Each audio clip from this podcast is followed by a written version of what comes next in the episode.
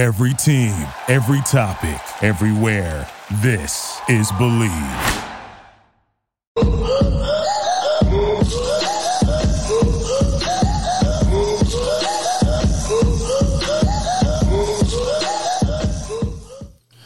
Good evening, Razorback fans. Welcome to the one, the only Hog Talk podcast, and we are a part of the Bleav and Buzz radio networks, where you can hear us on all podcast platforms, as well as Buzz to 106.7 in Central Arkansas. And so please like, rate, and review our podcast. I'm your host, Porter Hayes. Alongside me is Jacob Davis. And all live shows are presented by Arkansas Brewing Company in downtown Ozark, Arkansas, as well as Bet Online, the fastest and easiest way to wager on all your favorite sports. With the first to market odds and lines, Bet Online continues to be the top online resource for all your sports information from live in game betting, props, and futures. So head on over to Bet Online today or use your mobile device to join and make your first sports bet. Use our promo code BLEAV, B L E A V 50 to receive your 50% welcome bonus on your first deposit. Bet online where the game starts. And Jacob, uh, I can honestly say that neither one of us had a, a great weekend. So uh, when it comes to our teams and our uh, performances, I had to um, dreadfully uh, sit and watch with a, a, Carolina fan and, and get rubbed in my face. Um, that uh, South Carolina beat Clemson for the first time in seven years, and just had to sit there and eat, the, the, take the L, and watch our team just get time after time after time again to take go ahead and two fumbles in the fourth quarter. But moving on to the Razorback game, kind of similar situation. I mean, you had the lead at halftime, and we don't. I mean, this is the tale of the season. What the hell is going on with the team? You just come off this masterful win against Ole Miss, and then this. It's just like this is up and down roller coaster university. It's the Arkansas roller coasters. I mean, that's that's just what this season has become. And it's like when we win, it's great. When we lose, let's point fingers instead of. I think honestly, there's a lot of finger pointing instead of what's really going on. How do we really fix the issue? But here's transfer portal season, and we're really going to see what, what's going to go on. Yeah, we've already seen Myles Slusher announce that he was going to enter the transfer portal. I'm not sure uh, we know where he's going to go, but he's a talented player. The guy could rush the passer. He's good in in uh, protection in the secondary. I mean, he was just a meaningful player. Played a lot of good snaps here. Helped Arkansas kind of recover uh, from from the Chad Morris and Brett Bielema days. But seeing seeing him leave, it, it's it's gonna hurt a little bit just because you're gonna lose some depth there at the secondary position, uh, a place that's been kind of suspect all year long, man. And but yeah, it it really it really hurt to kind of watch this game unfold. You fight from being down 17 to 7 in the in the first uh, half and then you end up taking the lead 21-20 at halftime and then things just didn't feel like Arkansas was just motivated. And yeah. we've said that every single week. And I hate to feel like I'm beating a dead horse because if it seems what we are every single week, it's like, oh man, you're up 42 to 6 last week with a dominant performance over Ole Miss. And then this week you go out there and crap the bed against against uh, Missouri. I mean, well, I, I mean, you try to go first down and goal with a tight end sneak. I mean, you have a freaking 500 pounds of of offensive fortitude and Jefferson and, and Rocket Sanders, and you choose to go with your converted wide receiver, turn tight end, and Trey Knox. I mean, not that I fault Trey for it, but it's a bonehead move. Are you trying to win the game or or what? Yeah, and this like, but the thing is, so is like this kid moments. ain't. Yes, and that's the most frustrating play of the year because one. Yeah. He couldn't block a freaking screen door window. You know, I mean, he, he couldn't, and it's nothing on him. Yeah. You force him into the tight end spot. You put the weight on him, and we talked about that. Just because you put the weight on him, and he made the the, the you know he the adjustment. The he made the sacrifice and the adjustment yes. to go to that. But sometimes, I mean, he and here's the thing: it's not a knock on him. But when you just watch him run in motion from one side to the other, he just looks like he has two left feet when it comes to blocking, and and and it's nothing against him. It's just how you could see how slow he moves from one way to the other, and you can't move that slow and expect to block a defensive end or yeah. a linebacker. He's not, and so if he can't even block a guy, you're going to expect him to. I mean, like, and you're like, hey, we're going to catch them off guard by doing this. Like, you don't think that putting him in a position that nobody's ever seen before, that's not going to throw red flags? That would be a thing where you use him as a decoy and do a little end around or, or run around the edge. It, it's just, it just baffles me. And here's the thing everybody wants to point the fingers at Kendall Briles, and, and rightfully so. But at some point, this is the last regular game of the season, and you're still letting your offensive coordinator call bullcrap plays like this. Sometimes you've got to be able to step in and say, no, we're yeah. not doing that. There's yeah. sometimes, and, and here's the deal this is the biggest downfall, the biggest criticism I'll give Coach Pittman is it, it's like he wants to pass the buck. Yes, he'll take ownership and take the fall, but it's like he doesn't step in until his coordinators know we're not going to do that. We're not going to run that bonehead play. I mean, if you've got seasoned media credentialed people covering this team for 30 years, 20 years, saying that is the most ridiculous play, people who have played for the Arkansas Razorbacks are watching this saying that's the most bonehead play I've ever seen. At some point, you got to look at yourself in the mirror and be like, I should have. St-. I mean, that's the thing. That's going to be the biggest thing when he reflects on this, and it should. How many times should I have stepped in as a head coach burn a timeout, said, no, we're not going to yeah. do that. Let's run something else. I mean, it's ridiculous. And it's at least happened twice this year that we've we've known about. I mean, I don't know. I mean, he did kind of say that we didn't have the uh, the lineup going or, or, the the look that we wanted from Missouri to run that play. Then freaking yeah. call a timeout. Exactly. It's first and goal. You're trying to go seven to five, kind of kind of make this this season a, a, a little bit better than what it was, and then you're losing to Missouri for the sixth time in seven years. Like I don't understand it. I can't comprehend it. Yeah. I, I in my in my mind, I don't see Missouri as being in the same league as Arkansas, and every single year we're proven wrong. Yeah, I was about to say, like, like I don't get it. Like I, I, I was looking it. at the Facebook groups and stuff, and I seen yeah. this Razorback fan. He, he made a post about Missouri putting a retractable roof over the, the stadium and it was a toilet bowl. How can you sit there and say that when they own you? Yeah. You can't there are certain teams you can say that to. You could say that to Vanderbilt or people that you're I mean Ole Miss after you beat them. But you you can't sit there and trash talk Missouri when you sit there and let them bust your tail and bust your ass year in and year out. Yeah. You let the guy, the Basil guy, talk his crap, and then they come in and, and beat you. You've never won in that stadium, and you want to make a joke saying, "Well, let's put a toilet seat over their stadium." Well, you've never. And somebody even said, "Well, every time Arkansas plays there, they get flushed, so might as well." Yeah. I mean, that's that's where we're at. There's a lot of frustration that you see after a loss, and it's like, when are we going to realize that sometimes, you know, this team is just not as the depth is not there. We have to look at depth, depth, depth, and you don't. I mean, we're not we're not even thinking about the fact that Bumper Pool before the week even started was like, hey, Sam Pittman said this might be as what impact did that have on the defense? Like, right. you know, you lose Catalon at the first of the year. You really counted on him to become that glue guy to get this, maybe make something out of this team, be good, be very respectful on defense, and they showed times where they were. And then the week of the last game, Bumper Pool, I mean, there's reports that he had some kind of surgery, but it's like, you know, what blow did that have? You know, we get to this point and we lost our captain.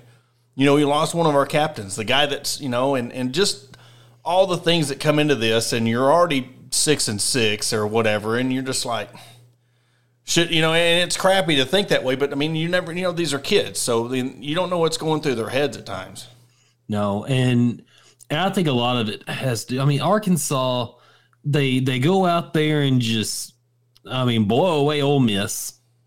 They play against a a number five team in the country, LSU, the week before, and lose by three with a backup quarterback. And you can't get up from Missouri. Yeah, you can't get up for them. What the mess, man! Yeah. I don't get it. You get up for A and M. You get up for everybody else. But every single year in the season finale, you cannot get up from Missouri. It's it's I'm sick of it. Yeah. That's the only way I can I can say because I hate losing to those guys. And you know, I went into this game thinking it's a uh, not a rivalry. I'm leaving with it thinking I'm just pissed off because you know I'm ready to beat the freaking crap out of these guys, and I think that's what makes it a rivalry now is because you're getting tired of getting your teeth kicked in because you know Arkansas's got the better talent. They they I mean up and down recruiting wise, Arkansas uh, has had the better talent for the for the whole decade. Probably outside of the 2018 game, Arkansas, I mean, lost 38 to nothing in that game. Every other year, it's been a one possession ball game. Yeah, and it continue. I mean, and Arkansas's got better resources. They've got. I mean, Missouri. They're not even up to par with a stadium that's SEC caliber. It just doesn't. It, it doesn't look great. It looks like Starkville before they uh, added in that end zone there and, and finished up their their stadium. So it just doesn't make sense to me how Arkansas continually goes to Missouri and loses, and, and even in Fayetteville or Little Rock and they lose. It's just getting. I'm exhausted by it. Yeah, I just it, don't get how you can get up for those teams but not get up for Missouri. It's it's ridiculous. Well, and you look at the Liberty game. I mean, and and at the time we're like, oh, we're worried about the team that. Look at how they came through with the season, and and yeah.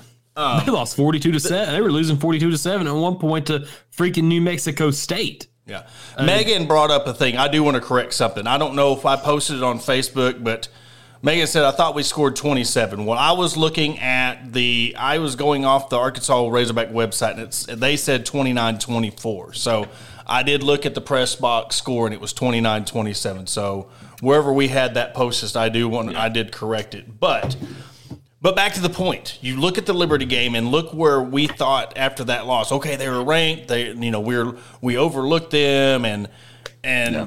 we were making excuses for the loss. And here we are at the end of the season, and there's just you, you can't make those excuses anymore because this is the battle line trophy. This is you break out the bowling ball, and everybody's up in arms saying, you know, you're wanting to go bowling, and you're trying to better yourself and get a better bowl game. So for them yeah. to, I, I don't know. There's just so many questions of why what happened between the Ole Miss game and this game. There's so many questions on why. I mean, I know Missouri's a hard place to play. I know that they're a tough team on defense. You held them to three field goals. I mean, if they score touchdowns, this thing's a blowout. I mean, yeah. your defense did a decent job in holding them to three field goals on, on the drive. So it's just, I don't, I don't know. I, I think just fresh start. I, there does need to be some changes, and they did, uh, you know, get rid of their strength and conditioning coach, but I don't know if that's one of the things where it was low men on the totem pole or, or, or you know, I mean, you, you don't know. I, I don't think, honestly, to goodness, when you're getting up and down for different games, I don't think that it's your strength and conditioning coach's fault no. for this stuff. I, I just, but, I don't think, I don't think that's the issue. Did you see how bad the offensive line was getting manhandled the last four games? Arkansas the most yards they rushed for was against Ole Miss like, last week. They ran for 338 or something like that. But in the other three games, the most they rushed for was 144 against Liberty. They were getting manhandled. Yeah, but where, where you got? Line. What do you got? But that's the difference. So where's the depth at on the offensive line? You've recruited well there. You've recruited well, but how long? I mean, you it takes a long time to develop. You, I mean, you're yeah. throwing guy, and that's the thing. I mean, you you look at your offensive line. Yeah, you've got a good core, but geez, Louise, I mean, there's no depth there. Yeah, you, when you're having, you know, that's the thing. Like people yeah. want to go point at. There's only so much.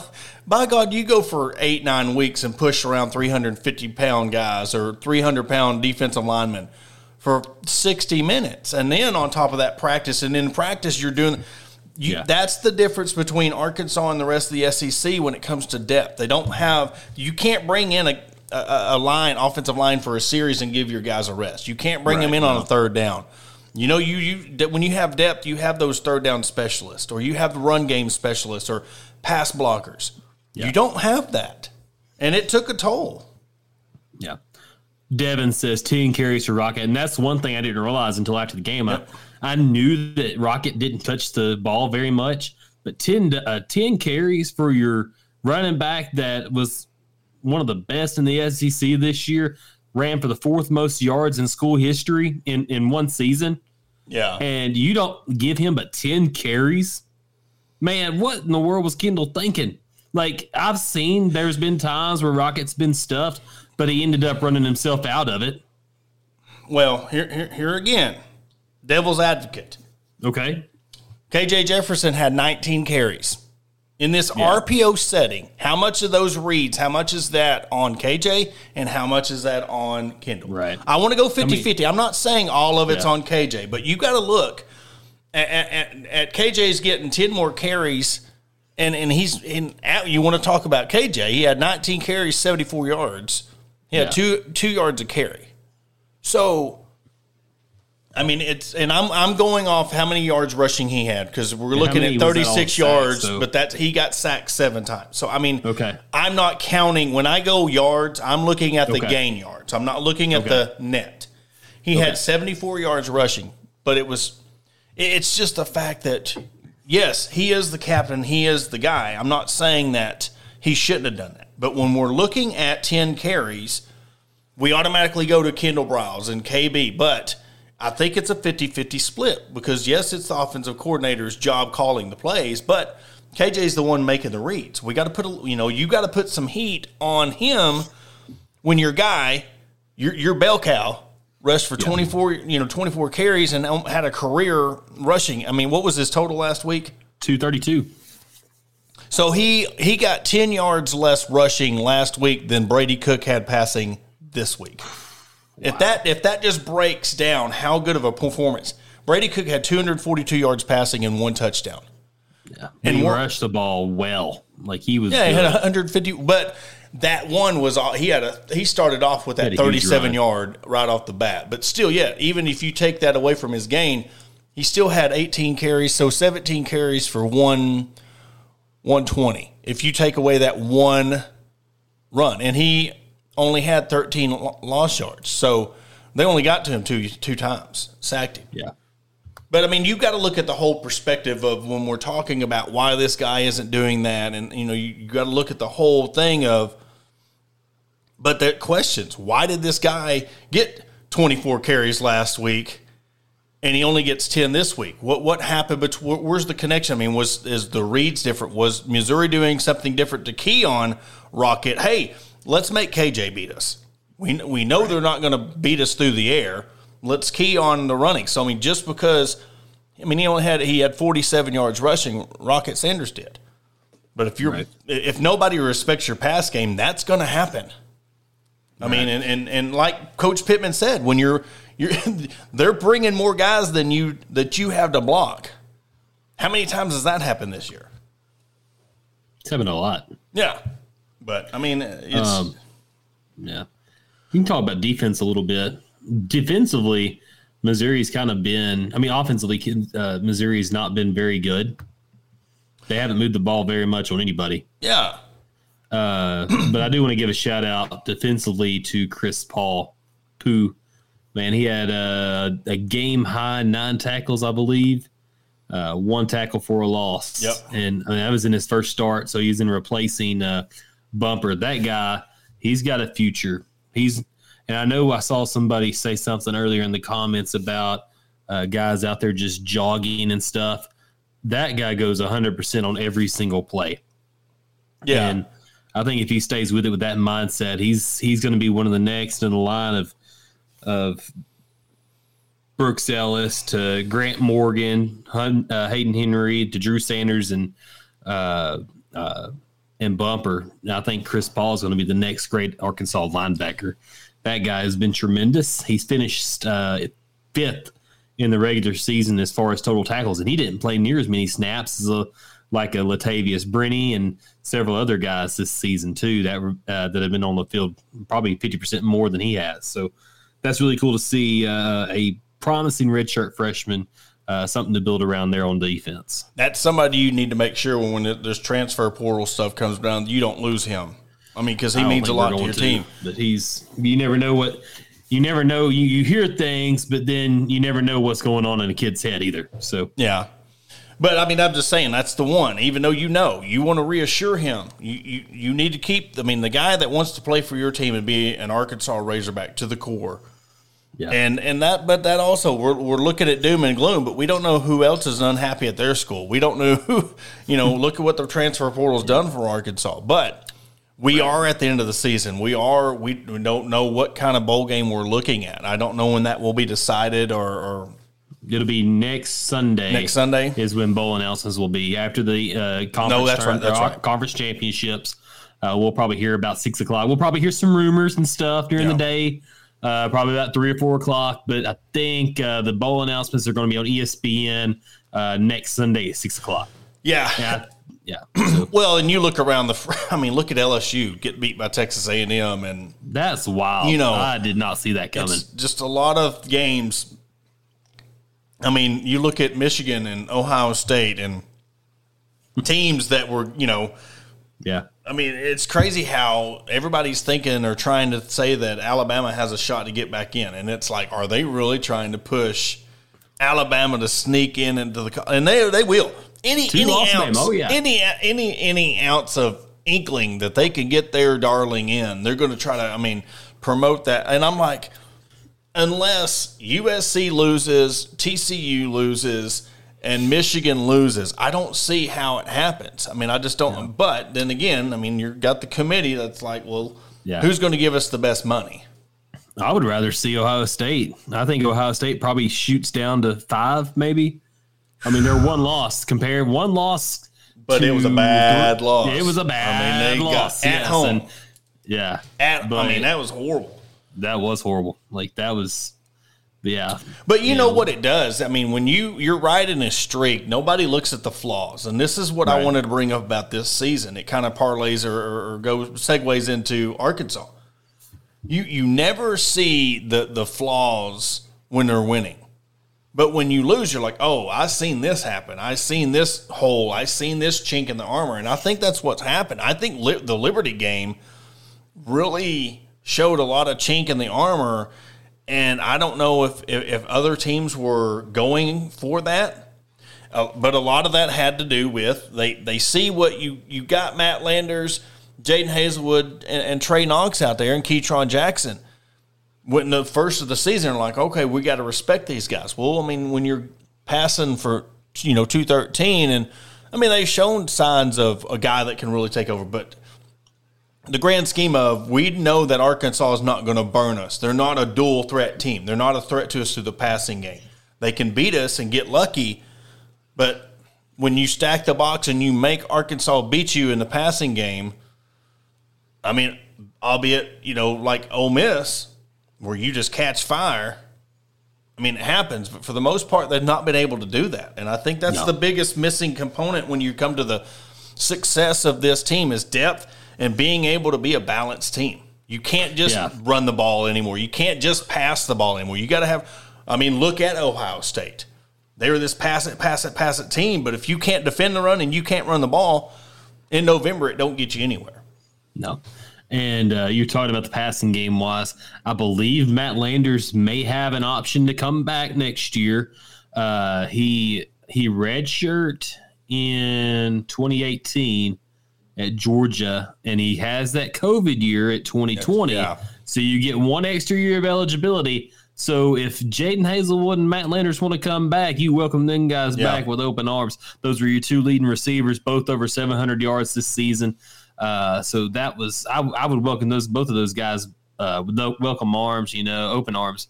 Uh, man, Matt Landers really came on late when the light really kind of uh, flipped on uh, during that BYU game where Yeah. he had like six receptions for 99 yards. But the guy got most of his yardage and most of his touchdowns in the final uh, seven games of the season, and he was he was turning turning heads there for a little while. So I would like to see him back as our deep threat. Arkansas's got another guy uh, that's coming on an unofficial visit. Uh, he's an FCS receiver uh, went for over a thousand yards this season. So uh, we'll be able to. I can't remember his name right now, but it was text to me earlier who it was. But uh, he's an FCS guy. Went for a thousand yards. I think ten touchdowns. Uh, I can't remember what FCS school it was, but that's pretty stout numbers there uh, at the FCS level. Well, So and we've seen the FCS. It ain't no joke anymore. You're look at Jackson that, State. That I mean, kid at Missouri was a D three kid. Yeah. uh, played in the same level of competition as SAU, uh, OBU, Henderson, that Yeah. type of guy. And then he came out and I don't think he gashed Arkansas, but uh, uh, on Saturday, but or Friday, but he uh, had a pretty good game. He uh, Cody Schrader, 18 carries, 88 yards, and one touchdown. But he had had like 700, 800 yards coming into this game. So, I mean, he he went up a level or two levels in competition and and played pretty well. Well, and you, you got guys like that, and they're dogs. They're just waiting Oh, yeah. to get their chance. I mean, you you look at look at Paul, what he's done with his chance.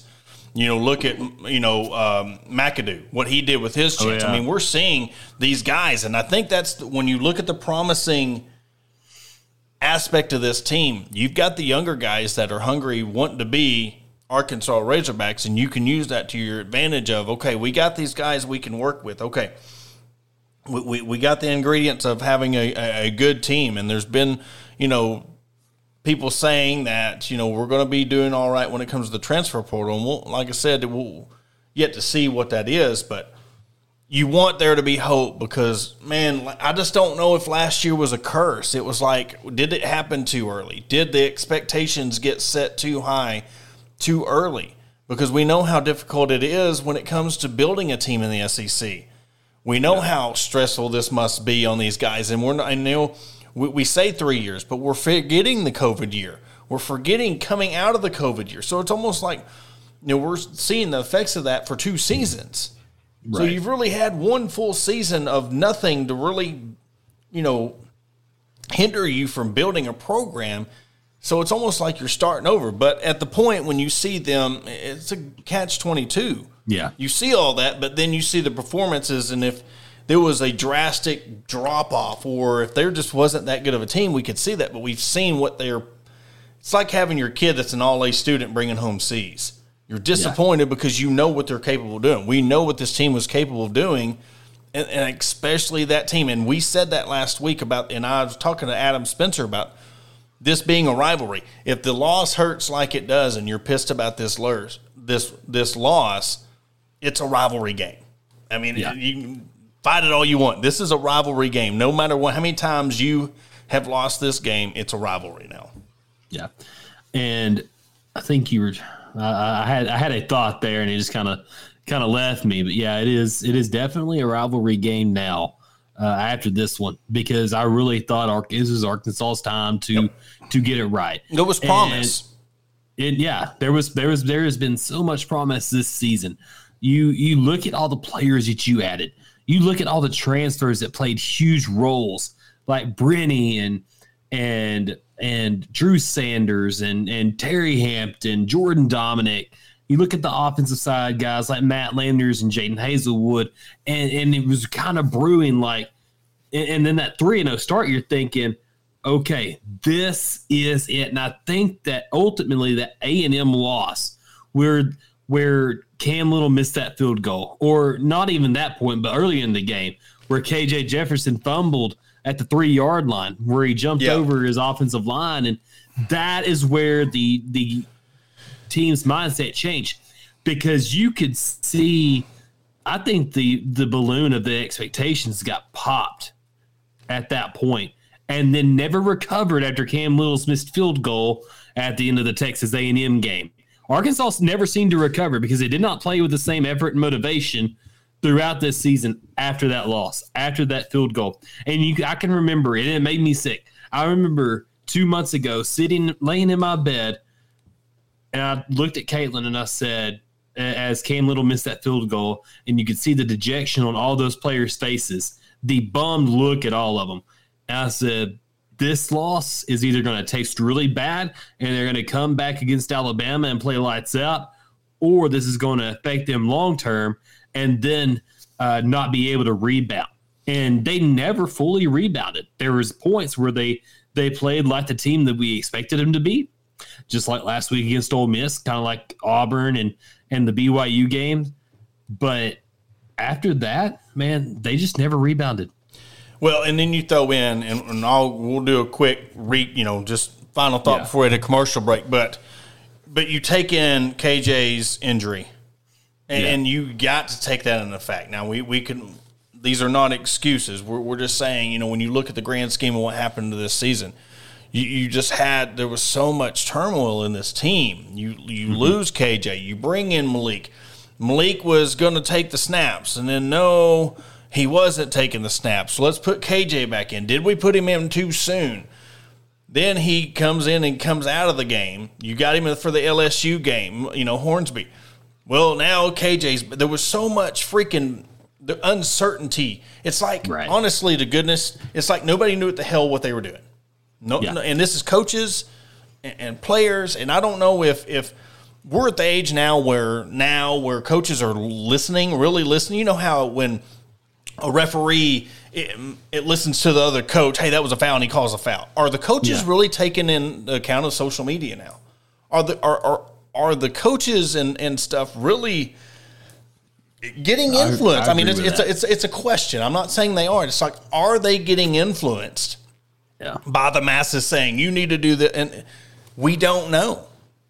Yeah. I mean, because and, but it is so much because we see our our mentions in our DMs. Imagine being the head coach of the University of Arkansas, and you got you're handing your phone off to your assistant saying, "Hey, just handle this." But it's just like, yeah, and and that's kind of what we've seen. Yeah, with Sam, and it ultimately comes down to him. Before we go to break, though, it ultimately comes down to him, yeah. order, because he is the boss. He is the man. He needs to make the final decisions on everything and not look over to his coordinators and say, should we put Malik in?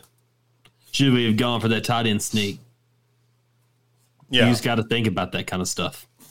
Yeah, and, and, and it's like this right here: stupid play calling, and this is just this is what this is about the frustration. Yes, you know, they have talent. Like just being the coach really bad. And, I, and here's the deal: three weeks ago, I'd have been like, man, chill out on it. But now I agree on it. Here, this is my final synopsis on it. Sam Pittman was brought in to be the foundation, set a foundation, yeah. Come in and bring this team out of the cellar. And I think the expectations happened too fast, too soon. He got the extension, he got the raise after one year, and this is where it was that too soon. We look at see what happened to Bret Bielema when he got his extension. He got his extension after beating a six and six or seven and six Texas team. But we now we can start asking these questions of did did we jump the gun on are we pending it off of one season success? Or are we talking about hey let's let's then build a program and see where they're at and then let, let's reward him for where he's at you know? But he, the guy was brought in to get the team out of the cellar. And then mm-hmm. hey let's let somebody else come in and, and, and take it to the next level. And, and, that's where we're at so but we're going to leave it there. We're, we're, we're going to switch things up to basketball after the break. Uh, we'll recap the um, maui invitational and then of course what they got going forward but we will catch you right after the break Shelby Taylor Trucking serves all your timberland needs in south central Arkansas. With over 50 years in the industry, Shelby Taylor Trucking has established themselves as trustworthy leaders in the industry. From planting to harvesting to hauling your timber, Shelby Taylor Trucking is ready to serve you.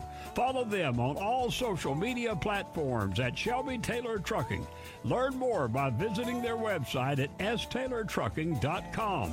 That's staylortrucking.com com. Camelot Exteriors specializes in identifying hail, wind, and other storm damage, as well as residential and commercial roof installations and re-roofing. We use the only the highest quality materials from certified suppliers while putting a lifetime labor warranty on all of our roofs.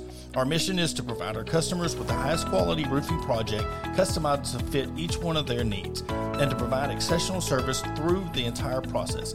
Camelot Exteriors is based in Norman, Oklahoma, but we proudly currently serve nine other states as a premier nationwide roofing company. So call us today at 833 799 7663 for your free estimate. Camelot Exteriors, your storm damage restoration experts. Do you need those pesky stumps ground before the winter? Your pasture brush hogged or need your driveway bladed? Here at Grind It Right Outdoor Services, we offer more than just stump grinding. We have recently expanded our business to include tractor work as well. So, along with stump grinding, we offer bush hogging, land clearing, grading driveways, placing, and even spreading gravel. We are locally owned and operated, so call Danny today for a free quote at 205 377 2662 or 479 530 1641. Again, that is 205 377 2662 or 479 530 1641.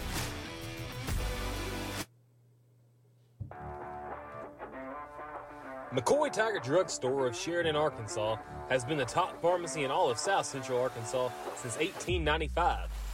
They were also the 2020 Good Neighbor Pharmacy of the Year. They not only fix you up with your prescription with timely and friendly service, but also an elite gift shop. All your OTC needs, baby and wedding registries, tuxedo rentals, and much more. They're located at 821 North Rock Street in Sheridan. Give them a call today at 870-942-5121. And welcome back to the Hog Talk podcast. And we want to give a shout out to Arkansas Brewing Company at 201 South First Street in Ozark, Arkansas. You can call them at 667 2739. Daily specials, always having a good band to come play. Uh, go and watch them at the game. They got eight TVs sitting there ready to watch some TV and have some good drinks. So if you're ever around the Ozark River Valley area, stop into Arkansas Brewing Company and see Chris and Destiny Brockett and have you a good time. So, Jacob, we move into the basketball season. Uh, really have not paid, you know, really gave them much time, but now season's kind of winding down. You know, uh, Maui Invitational, Louisville, you know, beat Louisville 80, 80 to 54, got beat by Creighton in a very tough game, 90 to 87, and then ended it on an overtime win of San Diego State 78 74. And I want to be honest, I, I really want to start with that San Diego State game. And I didn't realize the intensity and the backstory of those two teams until afterwards. Of course, we seen the aftermath in the video of the guy coming out of the stands and you know, Coach Musselman released a statement on that. But here's the deal there is no reason at all. And I don't care if it was Coach Musselman's fault. I don't care if it was a player's fault. You deal with that after the fact. You hold them accountable for what they were wrong for.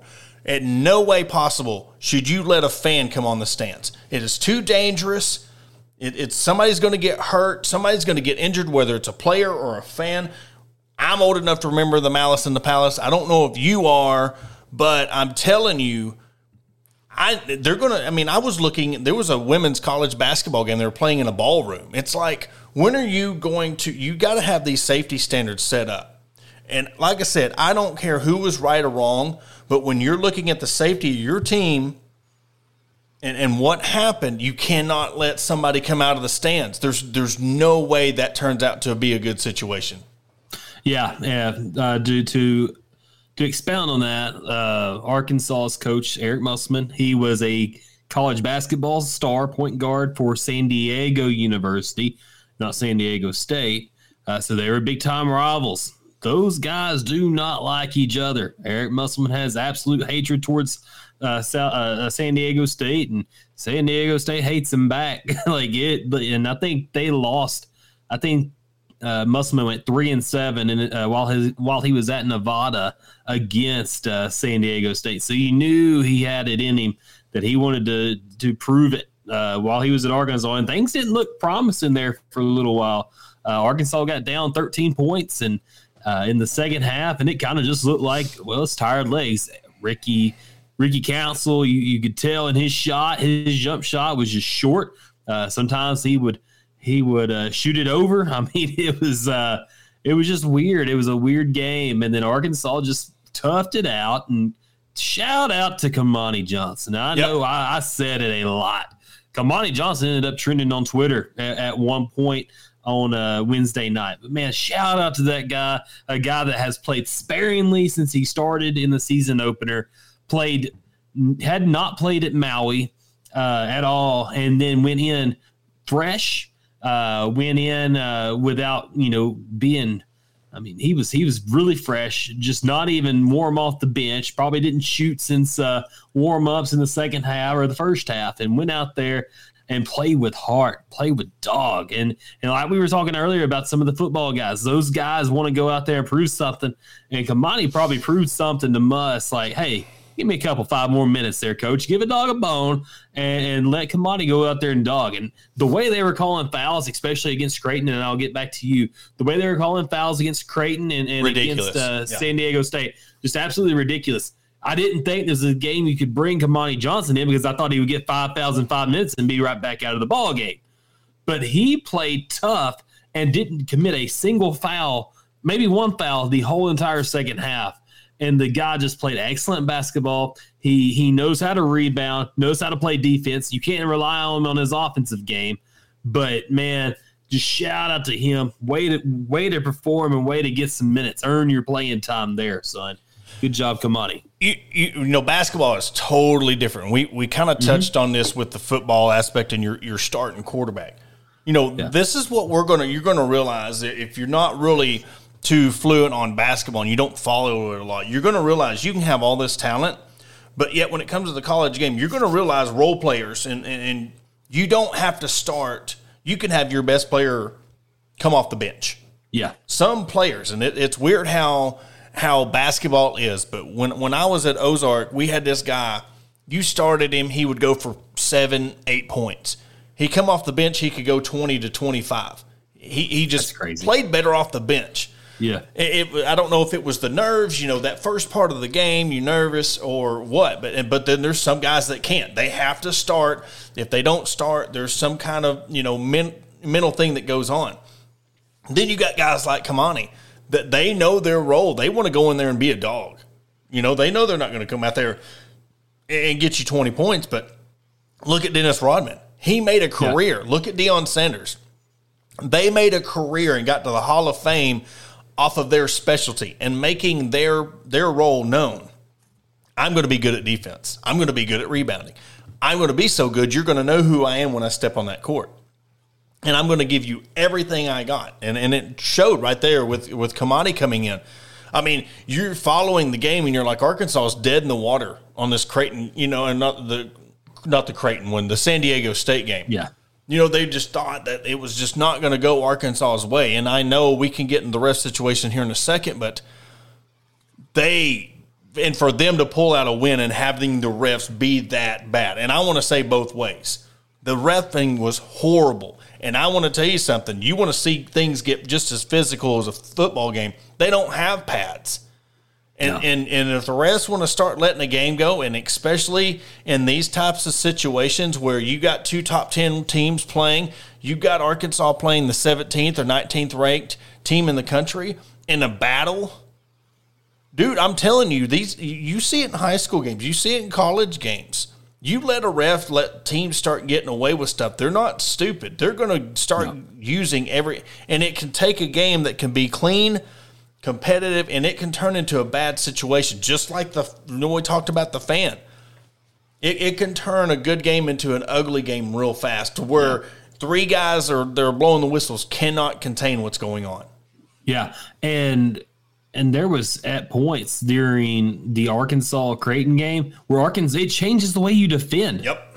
Exactly. You cannot you can't go and, and, fight for rebounds. Like you you can't you can't drive to the basket because you know if you if you commit an offensive foul, I mean it's two free throws the other way because Arkansas was in the freaking double bonus in 15 minutes into the second half of that game. And I was downstairs watching Xavier and Gonzaga earlier and and Gonzaga had already committed seven fouls uh, in the first half, like eight minutes through the first half before uh, Xavier even had a whistle called on them, and that was in the uh, Phil Knight Classic. Yeah, like is officiating going to become this bad? And they're also experimenting with the flop and and trying to figure out okay, is the flop is it a personal foul? I mean, a, a, technical foul, or is it is it actual flop? Like, there's just too many. Well, that's the ref's fault, though. Yeah, that's the right. ref's fault. They're they're I, letting them get away with it. the judgment call. Either call it in one way or don't call it at all.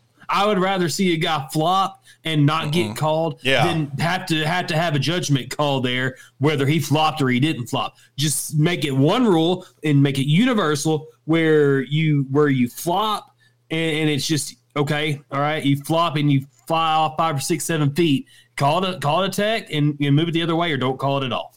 That's all I ask. It, it all started a long time ago. Charge and block, yeah. With drawing a foul. Yeah. When you draw the foul. Now, when I say draw a foul, what I think is a legit drawing a foul. If you pump fake a guy, he goes up and then you jump up into him and he just knocks the crap out of you. Yeah. That's a foul. But when you a, a guy is playing defense and he's in a defensive position and then you lean into him, that is not a foul.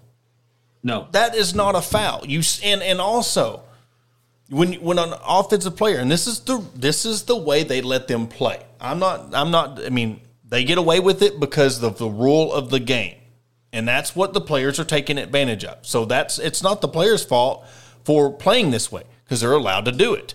But when the offensive guy is going in for a layup and he brings his arm up to create that separation, how is it then when you're having to overcompensate that on defense and yet you still get a foul called on you? That is not, and I think that's just really what irritates me the most on what is a foul and what's not.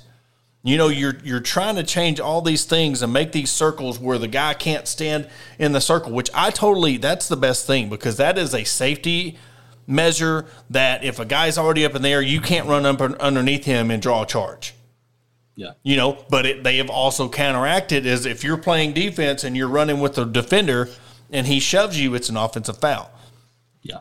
the the, Yeah, the that- referees are just too to me they should know if if you see a player extend his arm on offense that should automatically be an offensive foul. I mean, it's it's the thing. There's no flopping. There shouldn't be any flopping. You, if you're watching the game and you see a, a guy just barely move his hand up and then the guy just flails, I mean, come on, let, we're not going to start turning this into soccer. You know, it, it's Yeah. it's crazy. Yeah, and then I I got blown up for it because uh, when when uh, when Anthony Black went up for his three at the end of the game, and everybody's like, "Oh, they fouled him! They fouled him!" He the guy, no, it was not a foul. No, Like he no, he was trying to create the contact, and that's what you were saying earlier. Like, why was that not a foul, Jacob? That was a foul. That was a foul. No, because he did not. He forced the contact amongst himself. I don't like the way that's how basketball's played now, but that's just the way we've had to adapt. And and over the past ten years, that's the way this game has developed into. Is you should expect a foul on offense. It's the anticipation of a whistle. you're hoping to get bailed out. Yes, You're you're looking to get bailed out, opposed to you're shooting a natural shot. You get hit, you get bumped. That's a foul. If you go up for a shot and the guy bodies you or or clips your arm, that's a foul. Yeah. This this whole thing of you shoot the ball, you come down, and if somebody's in your space, well, that's a foul. No, that happened after the shot. Like now, if Yeah. somebody runs up trying to block you and they hit you, it's almost like a roughing the kicker and, and, and running into the kicker kind of deal. You, you they just got to re, really look at what is a foul because they play off of it. And you know these coaches go to these clinics and they know the rule changes and they're going to they're going to know what they're getting into, what they can get away with coming into the season and they work on that. They know. Hey guys, this is what's changing. You can't do this anymore. You know, it's just the way it is. They've taken the physicality out of the sport. Got Yeah. And- well, and, I think you- for the think most part it. they should because if you're if you can't ref correctly, then yes, you need to take the physicality out of the sport because if you start refing a game and really hammering down on it and you can Yeah. control that game, yes, bring the physicality back. But if you can't control the game, you do not need to bring because I'm telling you, it'll turn into wars. There'll be there'll be teams Yeah, just start scrapping in the middle of you can't do it. No, no. And and and the way the the game has evolved over time, you can't just go back and say we're going to scratch everything that we've we've done in the past 10 years to progress this game. You can't just go back to say this is how we're going to play it. We're going to go back to 2003. Now I said 10 years. We're going to go back to 2003. That's when I started playing basketball and seeing how things have changed rule wise uh, back to uh, what it is now. And or back to what it was then, and, and it just wouldn't turn out. It, I mean, people would get pissed. People would get mad during the middle of the game and start throwing punches. Like we we would see guys with like Ron Artest attitudes, or or uh, I was always afraid of Jermaine O'Neal, who also played on that Well, team. what about Rasheed Jermaine Wallace? He choked his Rasheed coach. Wallace, uh, yeah, Ben Wallace, Yeah. like so those uh, Chauncey Billups, those well, you had enforcers back in the day. They were put yeah, on the court. To, I mean, Bill Laimbeer, you know, and, and Yeah. Hakeem. I mean, you look at all those tapes. Like when when you compare Jordan to LeBron things, and you see all these Yeah. things where people are just punching people in the face, and it's like, oh, I'll go sit. You know, now if you barely Right. touch somebody, you're ejected and you get a three game suspension. But you know, I think the biggest thing when you look at, we'll go back to the game, and we're I'm looking we, at. we, we, we chased too many rounds. Yeah. We just talk about the Hawks. Go back to the I, I think when you look at the game, the biggest thing is, of course, their three point percentage. You know, eight for twenty. But I, I'm telling you, since you know, really, really diving into the women's team and, and really watching how they've been, I've been really paying attention to the plus minus. I mean, that's a stat Yeah. that I think when you look at a game and you can tell. I mean, pretty much how a game goes. I mean, this one was close between Creighton and, and Arkansas. But if you look at the plus minus, you can kind of tell, okay, this team did. And you look at at, at Arthur uh, Kaluma for Creighton, plus minus was plus 12. yeah. You know, Ryan Kalkbrenner, six. Ryan Nembhard was six. And then Trey Alexander was three, and Baylor Scheierman was five. All right. Now you go down to Arkansas. Jordan Walsh, negative negative one. Makhi Mitchell, negative six. Anthony Black, negative three. Ricky Council, negative three. Davonte Davis, negative two. Trevon Brazile was the only guy in the lineup that was a positive plus minus. Yep. Makhel Mitchell was negative three. So you look at those, and that's going to tell you that goes off your turnovers, your efficiency on defense, your rebounds, everything, how efficient you were when it comes to on the court. And they finished, and it, it's crazy. This this game was a three point game. Creighton had a pop plus three.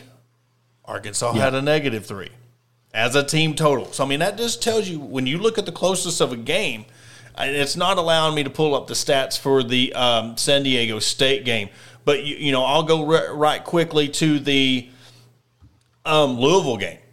You you had their guys negative twenty four, negative thirteen, negative twenty one, negative fifteen. So this was a blowout. This was a game that was eighty to fifty four.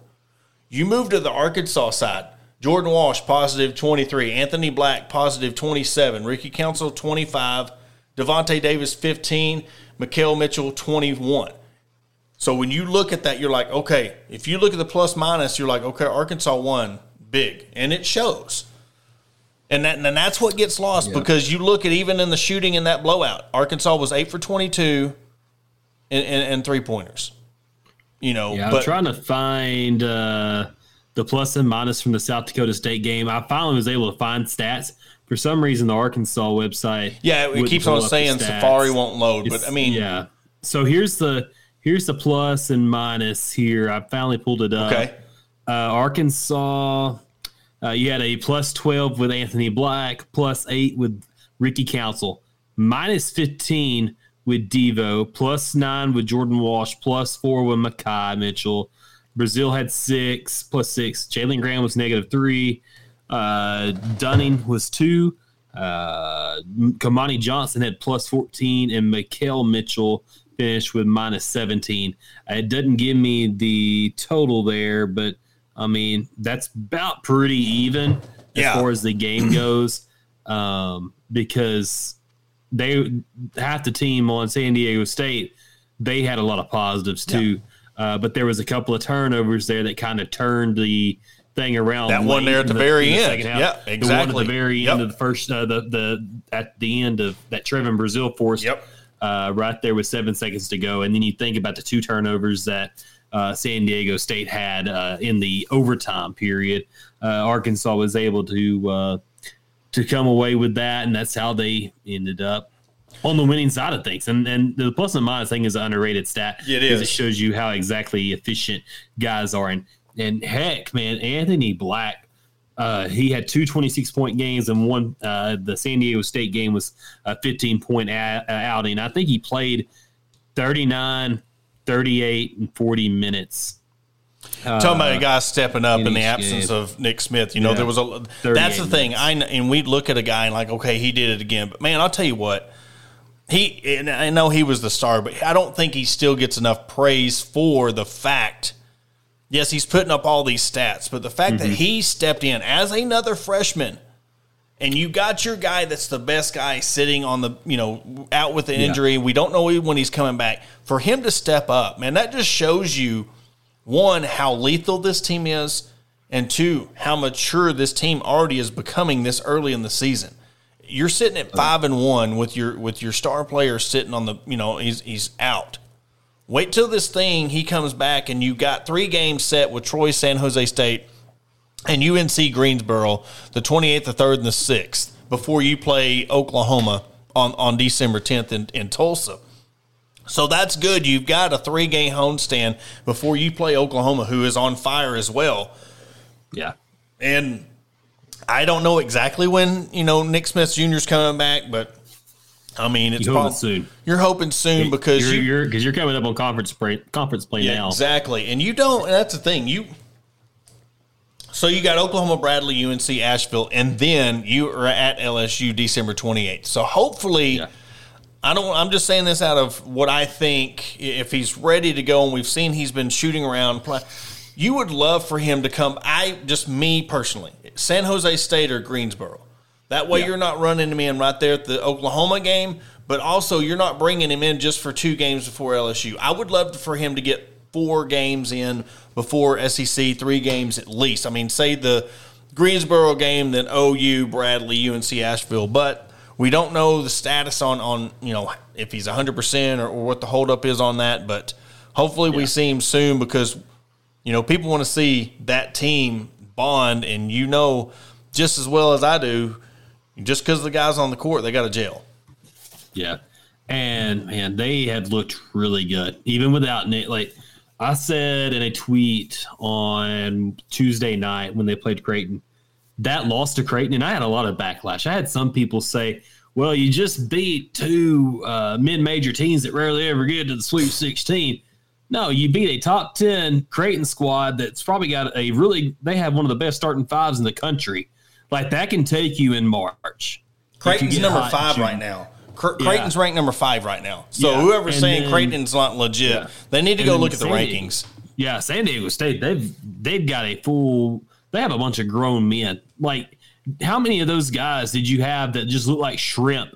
Like just popcorn shrimp compared to big old dogs. Like there were several guys for uh for uh San Diego State that were six seven, six six, two thirty. Like those are a bunch of men, and that's gonna get you deep in March too. So to diminish this Arkansas team in any uh, fashion, just I, I can't take you seriously. Yeah. because that Creighton and Arkansas matchup. That is a preview in March. I don't care what you say to me. You don't That wanna catch him in the first blow round. for blow. You wouldn't want to catch Creighton in the first round. No, no. You wouldn't want to catch Uh, San Diego State in the first round. No. And this is this is absolutely like if Arkansas had Nick Smith, what does that Creighton game look like?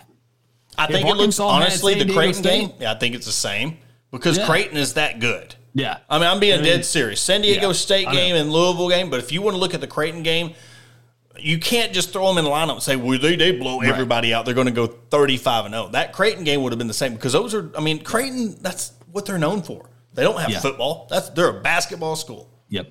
They're out in the middle of Nebraska. Yeah. And and then they go and play uh, Arizona and they only lose to them by three on a neutral site. Mm-hmm. So and, and and you can't say, "Oh, we just beat a mid-major team." No. Listen. Shut up. They are a legit team and took Arizona who's probably borderline Final Four, maybe a Final Four contender early on this season. That's a dang good loss. Well, you're you're saying mid major when you're when you're sitting at home because you got beat by a mid major in the tournament. That's the thing. Look, people who who say that in basketball, they're stuck in a they're stuck in a football mentality. You, Mm-hmm. Tell you what, that's one daggum. You can't look at the front of their jersey in basketball No. and say, well, they're mid major. Because hello, look at Gonzaga. Yeah. Look at Butler. Look at what Butler was doing. Look at George Mason. Look at all these mid majors. Look at St. Peter's. that- I like, I'm glad you said that. You know I'm all you these said teams. You know, look at what these teams. Look at Creighton.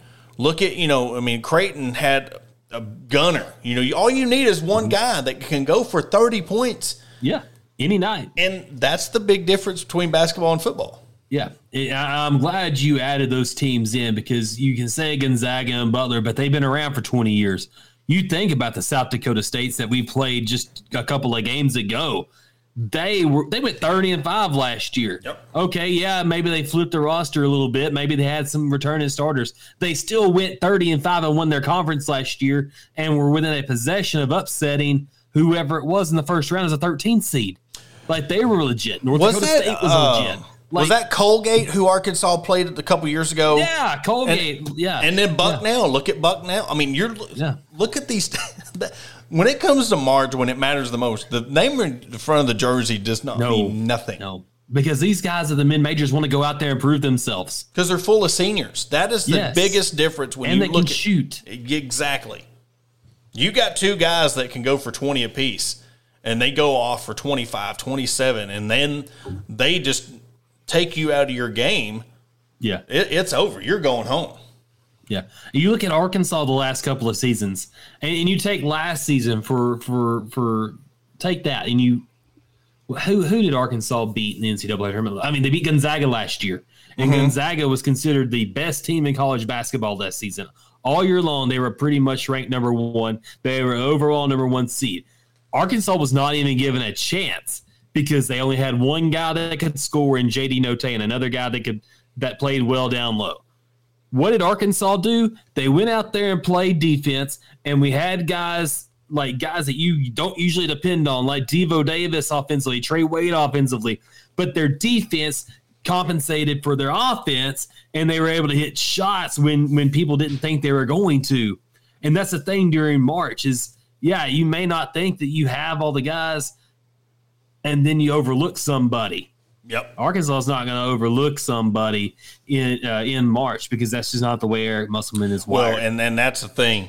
You, you want to talk to somebody, you'll never, and this is where Coach Pittman and his staff's gotten in trouble compared to where you'll never, yeah, you'll never see somebody out prepare and out scheme for a game. That, I mean, that's what everybody was saying how well he scouts, and nobody prepares for a team.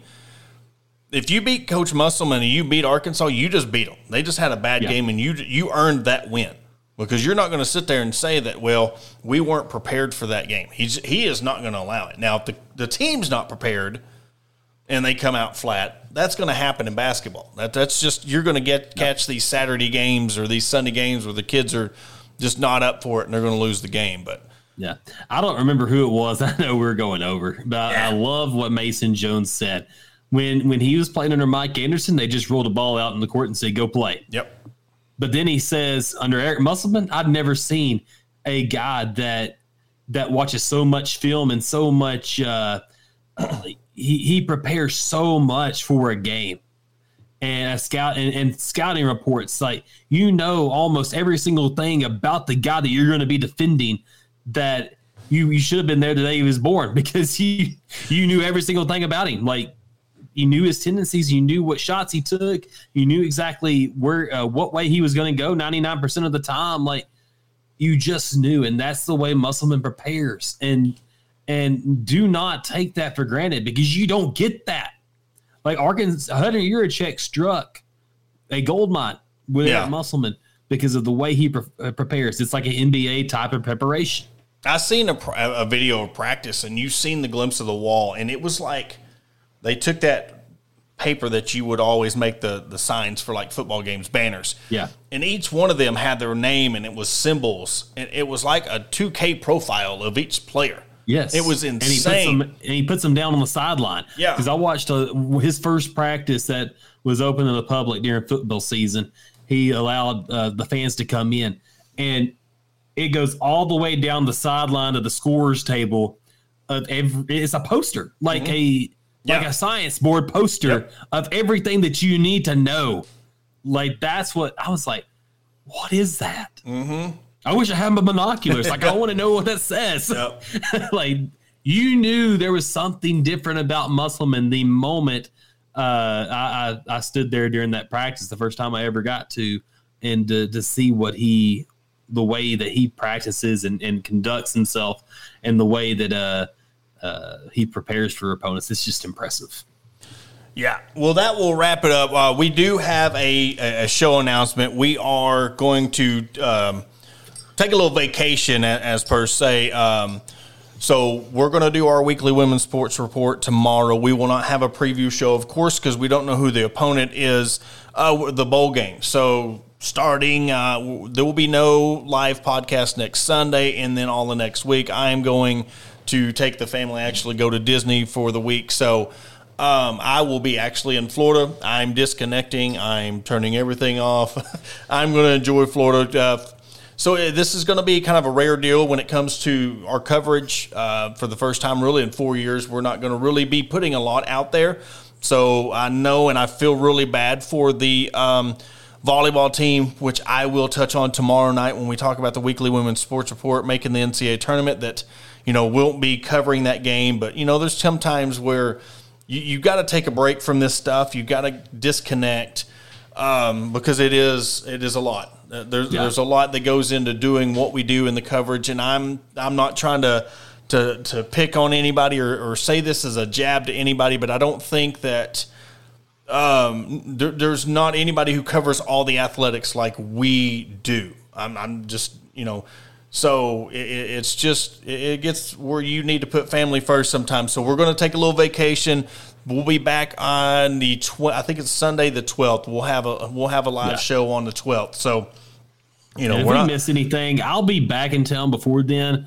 I, I will try to keep things uh, going as far as uh, a little bit of content because we know the transfer portal opens on uh, Saturday or Monday, December fifth, I believe is what it is. That's my anniversary too, so I'll be in and out too. So uh, we'll be we'll we'll try to get some stuff out there to you. But man, sometimes you just need a break. Yep, exactly. and I think it's a dang well deserved break. And it's so, perfect. Uh, you know, we're coming up on Christmas. You know, it's oh, family oh, yeah. time. I got to spend some time with the family and stuff over Thanksgiving and yeah. stuff. So, but it's a good time. But you know, for for Porter Hayes, Jacob, we're I'll catch you tomorrow night for the weekly women's sports report. A lot of big news going on on that side of things, and and some not so good things with the soccer team falling to Florida State. But you know, we'll kick that off tomorrow. But as for Porter Hayes, Jacob Davis we will catch you tomorrow.